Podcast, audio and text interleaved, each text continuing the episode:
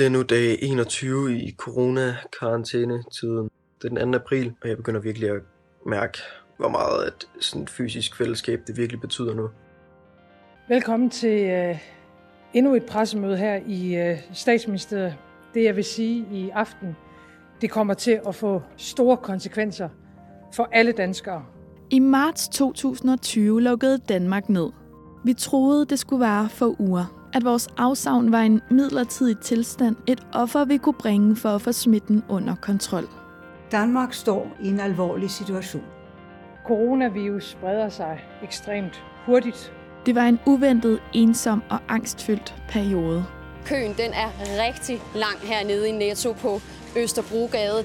Men også en euforisk tid, hvor vi stod sammen hver for sig og oplevede sammenhold med andre i Danmark og verden over. Godmorgen og velkommen til Morgensang. Det har vist sig, at det, der var et sprint, er blevet til et maraton. Hvad gør det ved initiativet, euforien, frygten og sammenholdet, vi oplevede dengang? Velkommen her til pressemødet i statsministeriet. Igen, smitten med corona, den breder sig. Kort efter nedlukningen beskriver over 100 unge i skrift, billeder og lyd deres oplevelse med et ungdomsliv, der er ramt af coronarestriktioner. Jeg hedder Nana Schmidt Nordeskov, og i den her podcastserie taler jeg med en række af de unge for at høre, hvordan de har det i dag, januar 2021. Vi dykker ned i følelserne i begyndelsen af pandemien, hvor alt var nyt, og ned i stemningen i dag, hvor vi oplever nogle af de samme ting, som vi oplevede dengang. I den her episode taler jeg med Peter, der troede, nedlukningen ville blive en kort ferie fra gymnasiet, men som endte med at skabe sin egen hverdag hjemme på værelset. Velkommen til, hvis vi går ud fra, at det hele ender godt. Nu sidder jeg her i øh, et af mine fire øh, arbejdssteder herhjemme. Jeg arbejder som regel i min seng. Og det var, jeg stod op, 8.05, og så havde jeg historie 8.15. Man keder sig. Altså, jeg keder mig helt vildt.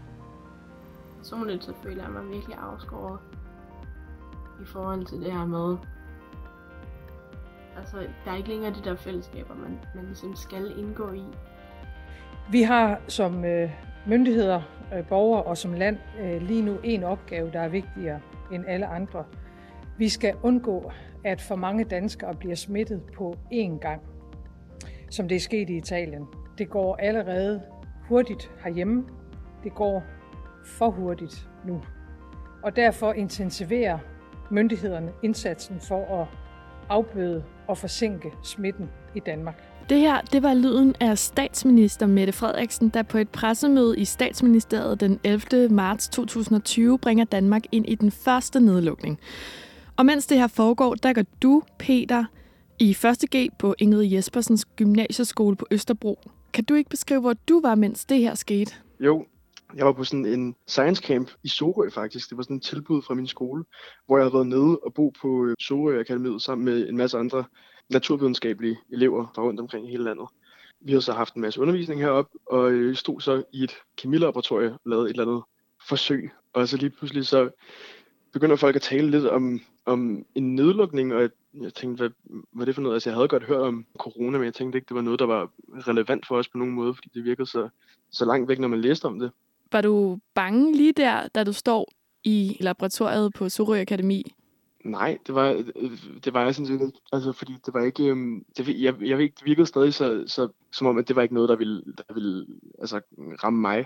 Øhm, så der så var det mest i virkeligheden, at vi var ærgerlige over, at vi skulle hjem. Øhm, men på samme side også, altså, så var det fedt, at vi fik noget ferie. Og det, altså, det lyder jo helt dumt at sige nu, men, øh, men, men det var lidt den, den tanke, jeg tror, at der var mange, der havde. Da min øh, søster, hun går så godt nok i øh, udskolingen i folkeskolen, men da hun hørte ja. det, der blev hun først vildt glad, og så bagefter så kom der sådan et rygte om, at øh, man så til gengæld skulle gå i skole alle weekender frem til sommerferien. Nej, okay, det har, det har jeg faktisk ikke hørt. Det ville jeg også være ked af. Der var sådan en masse forvirring i, i starten der, ikke? Man vidste ikke helt, hvad det kom til at betyde. Nej, præcis. Så ja, forvirringen helt klart. Jeg begyndte at få beskeder fra venner om, at, at nu ville vi få fri på skole, og jeg tænkte, det var måske bare noget, de gik ud fra, noget de tænkte. Men jo mere vi så begyndte at snakke om det derovre, så, så begyndte folk også at finde Facebook frem og alt muligt, og så stod jo så overalt, at der blev holdt pressemeddelelse, at landet skulle lukkes ned. Vi, der var jo kæmpe forvirring, fordi vi vidste ikke, hvad ville der ske med os? Vil vi blive sendt hjem, eller kunne vi blive, og hvordan ville det fungere? Og vi gik ligesom også snakket om, hvad det, hvad det indebar, og tænkte måske egentlig, at det ville være lækkert med noget ferie, fordi ja, det lyder jo helt dumt, men altså, det var på en eller anden måde fedt at, at få noget afbræk fra skolen. Vi kørte hjem i toget og egentlig bare øh, glædede os til at have noget dejligt ferie. Hvad forestiller du dig, at du skal hjem og lave på det tidspunkt? På det tidspunkt, jamen, så tænkte jeg jo egentlig, at jeg skulle hjem og så bare bruge øh, tiden på at være sammen med mine venner. Men, men så når man kom hjem, så gik det jo så ret hurtigt op for os, at det blev egentlig til, at vi skulle alle sammen blive derhjemme. Mm. Men på det tidspunkt, så tænkte jeg bare, at nu skulle jeg hjem og slappe af og måske se nogle venner. Og så, og så ikke andet, og så skulle vi i skole igen om to uger, når det var overstået. En ferie er aldrig rigtig uvelkommen, synes jeg. Så jeg følte ikke, at, at to uger ville gøre så meget, for altså, øh, det ville ikke tage et, hårdt slag fagligt. Øhm, så jeg tænkte ikke, at det ville, det ville påvirke mig. Øhm, så på en eller anden måde var det bare meget fedt at få en pause, synes jeg. Altså, det virkede lidt som en forlænget weekend. Ja. Hvornår vendte den følelse så for dig? Jamen, det var nok en uge inde i nedlukningen, fordi at, at det var ligesom der, hvor at, at det gik op for os, okay, at det er, det er faktisk noget seriøst det her, og at, at de lukker ikke lige op forløbig nok. Så, så den der følelse af, at nu skulle man være derhjemme og slappe af, det blev hurtigt til, at man blev lukket inde derhjemme. Hvad er, det, er der en situation eller en eller anden følelse, som får dig til at tænke, okay, jeg bliver nødt til lige at, at lave noget struktur på mig selv her? Jamen, jeg tror bare, efter noget tid, så når man ligesom... Øhm, altså, jeg blev bare ked af det og i dårlig humør af at, at ligge på mit værelse, og, og det hele bare flød sammen. Altså, og, og jeg kunne bare mærke, at det fungerede ikke. Altså, at jeg, øh, jeg, kunne, ikke, jeg kunne ikke holde til, at, at det bare var, var, øh, var det samme. Og jeg prøvede at tvinge mig selv til ligesom at, at, så gøre en struktur ud af det, og så altså, fik jeg det meget bedre. Altså, fik øh, bedre søvnmønster og den slags. Øhm, så jeg vil sige, det var, det var ligesom det tidspunkt, hvor at jeg kunne mærke, at min hverdag var gået helt fra hinanden, at jeg besluttede mig for, at nu bliver jeg nødt til at gøre noget ved det. Det er jo interessant i forhold til med vennerne, fordi at, øhm, at man selvfølgelig mangler at, øh, at sidde ansigt til ansigt og snakke med sine venner. Man mangler det fysiske nærvær. Men på grund af, at vi har de muligheder, vi har for at ringe til hinanden og ja, bare snakke med hinanden, så, så synes jeg ikke, at det går ud over forholdet. Øhm, der er en del savn, men jeg synes ikke, at forholdet øh, er, blevet, er blevet dårligere på nogen måde. Det her er lyden af din stemme, Peter, der sidst i marts 2020, tre uger inde i nedlukningen, beskriver, at du ikke føler, at dit forhold til dine venner er blevet dårligere. Har du det stadig sådan i dag i januar 2021, hvor vi igen er i en streng nedlukning uden nogen egentlig slutdato? Jeg tror, mine tætte venner, dem vil jeg sige, dem, der er mit forhold ikke blevet dårligere til dem, men jeg synes, at der er så mange ligesom, relationer, jeg havde før, som der bare er svære at holde ved lige. Så på det tidspunkt, så, så synes jeg, at det var noget, vi kunne holde ved lige, og vi kunne spille spil sammen med den slags. Men, men efter et år næsten, så, øh, så, så, så, er der mange ting, der ligesom, der ligesom er faldet ud, synes jeg. Og, og, altså mega ærgerligt. Ja. Nu øhm, har jeg brugt meget af min gymnasietid, synes jeg, med virtuel undervisning og den slags. Og altså alle de der sociale sammenhænge og øh, finde en masse nye venner i gymnasiet, det, det synes jeg ligesom, at, at det, det burde være en del af det, men det er jo ligesom ikke en, en realitet nu. Så lige for tiden, så, øh, så er det en meget lille vennekreds, jeg har lige nu. Jeg synes, det er hårdt altså, at, at, at finde motivationen til også at være i skole, altså at, at gøre sig umage i skolen. Det synes jeg bare er ærgerligt.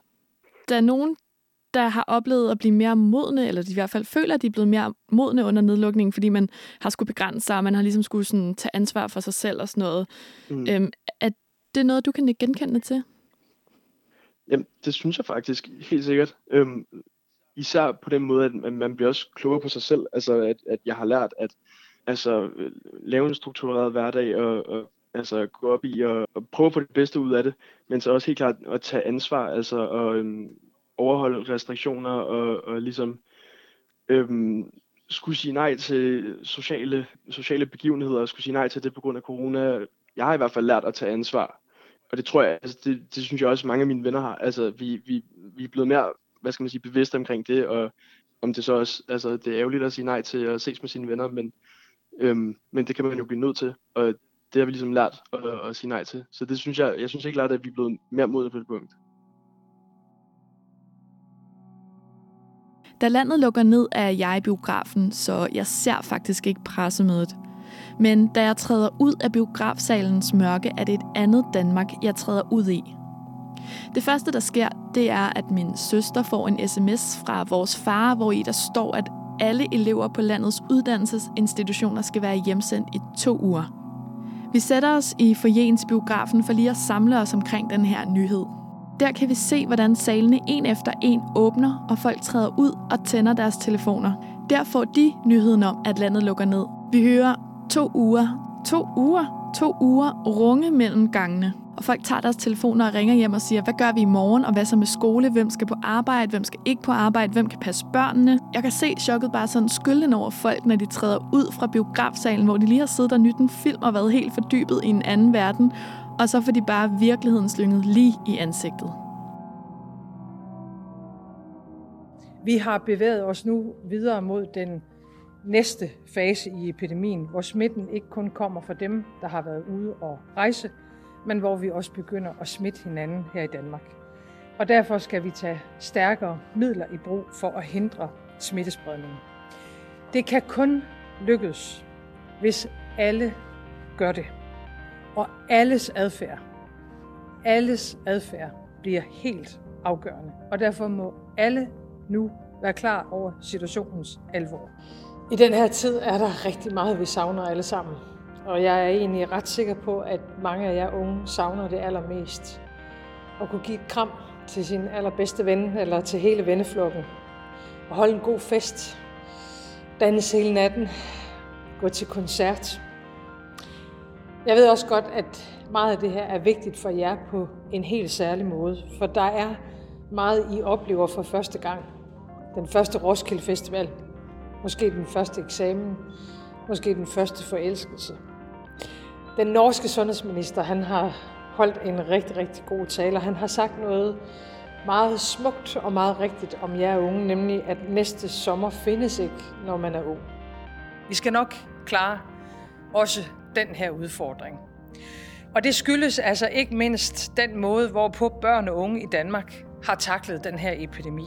Jeg må også lige have lov til at slutte med, med en lidt mere positiv meddelelse, og det handler også om vores unge mennesker, fordi øh, når man zoomer ind på de unge, den unge aldersgruppe, vores teenager, dem der er i aldersgruppen mellem 10 og, og 20 år gammel, øh, 10 og 19 år gammel, så kan vi faktisk se, at især i den gruppe er det lykkedes at nedbringe smitten. Og det betyder så også for os alle sammen, det er omvendt nu. Nu skal vi lære af vores teenager. Altså, jeg ved ikke, om det kommer til at bare gå tilbage til det, det var før. Jeg tror måske, vi bliver mere bevidste om, hvad det er, vi hvad vi har, det fællesskab, vi har, det vi har mulighed for at sidde sammen, og faktisk kommer til lige at tænke en ekstra gang over, at man øhm, kan sidde ansigt til ansigt med hinanden. I dag, nu hvor vi står i januar 2021, føler du så stadig, at du kan sætte pris på de små ting i hverdagen? Ja, det føler jeg godt, jeg kan, og det føler jeg også, at jeg bliver nødt til i virkeligheden, fordi lige nu så er ligesom de små ting i hverdagen, når man, når man bare sidder derhjemme og, og ikke laver så meget, så er det ligesom de små ting, der holder det kørende, synes jeg. Fordi der sker jo ikke rigtig noget stort lige for tiden. Hvad kunne sådan en lille ting være, som du går og sætter pris på nu? En lille ting, det kunne være sådan noget som en besked fra en ven, en der skriver, hey, hvordan går det, eller hvad synes du om det her, eller sender mig et billede, et eller andet i den stil. Altså det er ligesom de ting, som man måske ikke tænkte så meget over før, men, men, men sådan de der små ting, der ligesom altså, viser, at vi stadig, vi, vi stadig er der for hinanden, og vi stadig tænker på hinanden. Øhm, den slags ting er jeg begyndt at sætte meget pris på i hvert fald. Ja, men altså, Peter, det er jo snart et år siden, at hverdagen var normal, og det er et år siden, at hverdagen var normal. Mm. Er du ikke også bare skide træt af alt det her? Jo, altså det, det er jeg virkelig. Jeg, øhm, altså jeg, jeg synes bare, vi går glip af meget. Ikke? Øhm, jeg vil gerne ud og ses med en masse venner og møde en masse nye mennesker, og det, det kan man bare ikke, og det, det savner jeg virkelig, og det trænger jeg virkelig til at gøre. Men man kan sige, så længe der er restriktioner, så vil jeg overholde dem, men jeg håber snart, at vi finder en løsning. Men jo, helt sikkert. Altså, jeg, jeg er meget træt af det. Øhm, jeg tror, at det, jeg har lært af corona, det er, at det, man ser som den helt almindelige hverdag, den kan ændre sig pludselig meget hurtigt. Ja. Gør det dig på nogen måde nervøs for din fremtid? Ja, når du siger det på, når du siger det på den måde, så ja, altså, øh, det er selvfølgelig, øh, jeg, jeg, jeg er selvfølgelig bange for, altså, og det er noget, der har, altså også, når man hører om de nye coronavarianter, altså hvad nu hvis vi skal starte helt forfra igen, altså det er selvfølgelig noget, der måske vil ligge i baghovedet fremover, altså når vi så får vores hverdag tilbage, at hvad nu hvis der sker igen, eller hvad nu hvis der sker noget helt andet, eller ja, altså du har jo helt ret, altså hverdagen kan ændre sig meget hurtigt, der kan jo ske øh, alt muligt, og det vil selvfølgelig være altså, rigtig ærgerligt at miste den hverdag, når vi får den tilbage. Så, så jo, helt klart, det, det er vel noget, jeg, jeg vil tænke over. Jeg beklager, at jeg lige fik øh, installeret den i dig. Ej, det er så fint. Denne podcast bygger på ca. 140 unges beretninger om vigtigheden af fællesskaber. Skrevet i foråret 2020, hvor Danmark gik igennem den første nedlukning af samfundet på grund af truende coronasmitte. Bag indsamlingen af beretningerne stod blandt andet Room of Solutions og Enigma, Museum for Post, Tele og Kommunikation. Podcastserien er produceret af og på Enigma for Radio Loud. Altså med ens fællesskab her for tiden, det er jo ikke eksisterende, synes jeg. Jeg øh, har to gange, sådan, nej tre gange, har jeg været sammen med nogle andre, som der ikke er min familie. Og man skal jo ikke være sammen med, med store flokke, så... Jeg også nogle gange sidder sammen med nogle venner og snakker med dem over FaceTime over Messenger. Før der så jeg mine venner hver dag, men nu er det kun dem, jeg snakker allermest med, som jeg snakker med over Messenger. Det med, at man rent faktisk er i live og har folk omkring sig, som kan lide en, og man kan lide dem. Øhm, det at være sammen med sine bedste forældre, det tror jeg, man kommer til at sætte meget mere pris på efterfølgende. Hvis vi går ud fra, at det hele ender, ender godt.